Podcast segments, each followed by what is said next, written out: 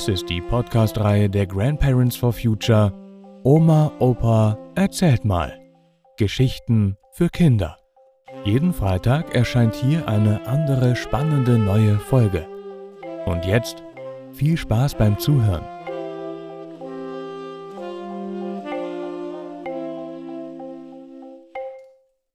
Mein erster Heiratsantrag. Meine Geschwister waren sechs und acht Jahre alt, als meine Mutter das Angebot bekam, eine Weiterbildung zur Grundschullehrerin zu machen. Im Anschluss hätte sie eine Stelle an einer nahegelegenen Grundschule sicher gehabt. Ein Traum für meine Mutter. Sie wollte immer schon Lehrerin werden. Und auch die Aussicht auf ein festes Beamtengehalt fand sie total gut. Hatte mein Vater doch in der damaligen Zeit als Goldschmied nur sehr magere Einnahmen. Der hätte ihr das damals durchaus verbieten können, sperrte sich jedoch nicht, sondern bemerkte nur, dass meine Mutter ihre familiären Pflichten neben dem Beruf nicht vergessen solle. Eine Kleinigkeit für meine Mutter. Alles war in Sack und Tüten. Als sie bemerkte, dass sie schwanger war, mit mir. Das gefiel ihr gar nicht, aber mein Vater freute sich total und konnte gar nicht verstehen, warum sie daran dachte, die Schwangerschaft abzubrechen. Erlaubt war das nicht. Aber meine Mutter hatte da so ihre Kontakte, Sie setzte meinen Vater unter Druck. Wenn ich schon auf meine Karriere als Lehrerin verzichten soll, dann will ich dieses Mal wenigstens die Möglichkeit haben, mich richtig um das Kind zu kümmern, nicht so wie bei den anderen, wo ich den ganzen Tag im Geschäft stehen musste, und sie waren den Großeltern überlassen. Meinem Vater leuchtete das ein, und so kam es, dass nach meiner Geburt meine Mutter den Vormittag mit mir zu Hause war und erst nach dem Mittagessen, das die Familie zusammen einnahm, mit meinem Vater ins Geschäft ging. Mein Opa kam dann, um uns Kinder zu beaufsichtigen. Meiner Mutter machte es Spaß, mir schon früh alles Mögliche beizubringen, und so konnte ich bereits mit zweieinhalb auf Nachfrage sagen, wie alt ich bin. Ich bin zweieinhalb. Und bald darauf meine Adresse und Telefonnummer aufsagen. Sie nahm mich auch in der Nachbarschaft überall hin mit, so dass ich mich bald bestens auskannte. Es gab damals ja keine Supermärkte, sondern nur kleine Geschäfte, zwei Bäcker, ein Fleischer, ein Gemüsehändler und drei Kolonialwarenhändler, ein Sparladen, ein Konsum und Herr Brinkmann direkt um die Ecke. Als ich endlich drei Jahre alt geworden war, wartete meine Mutter noch bis zum Sommer. Dann gab sie mir die blecherne Milchkanne in die Hand und schickte mich zu Herrn Brinkmann, einen Liter Buttermilch zu holen. Ich mochte nämlich keine Milch, aber Buttermilch schmeckte mir gut. Und so meinte meine Mutter, ich solle die nun auch selbst holen.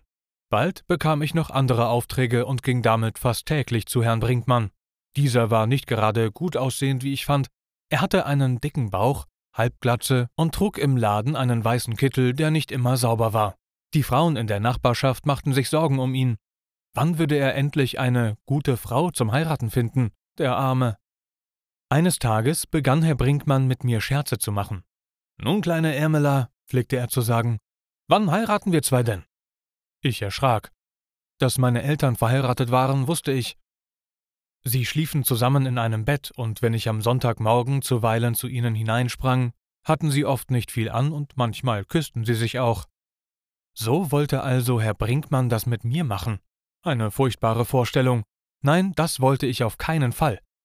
Ich sagte zu ihm, dass ich ihn nicht heiraten wolle, aber er ließ nicht locker. Und die Kunden im Laden lachten fröhlich, wenn Herr Brinkmann mal wieder verkündete, dass er und ich bald verheiratet sein würden.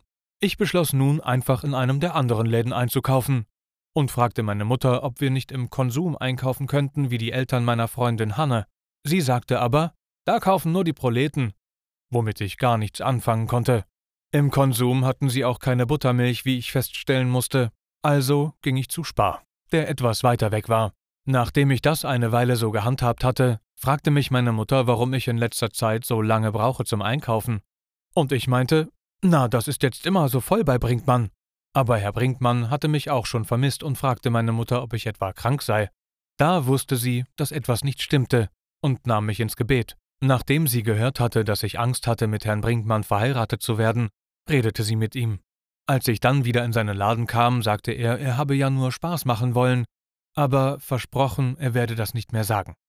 Mein Vater wollte sich halb totlachen, als er die Geschichte hörte, wie immer in solchen Fällen. Ich fand das gar nicht gut und guckte ihn böse an.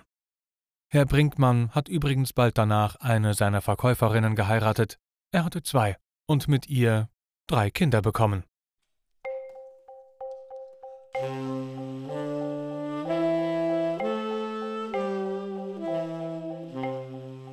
Das war mein erster Heiratsantrag.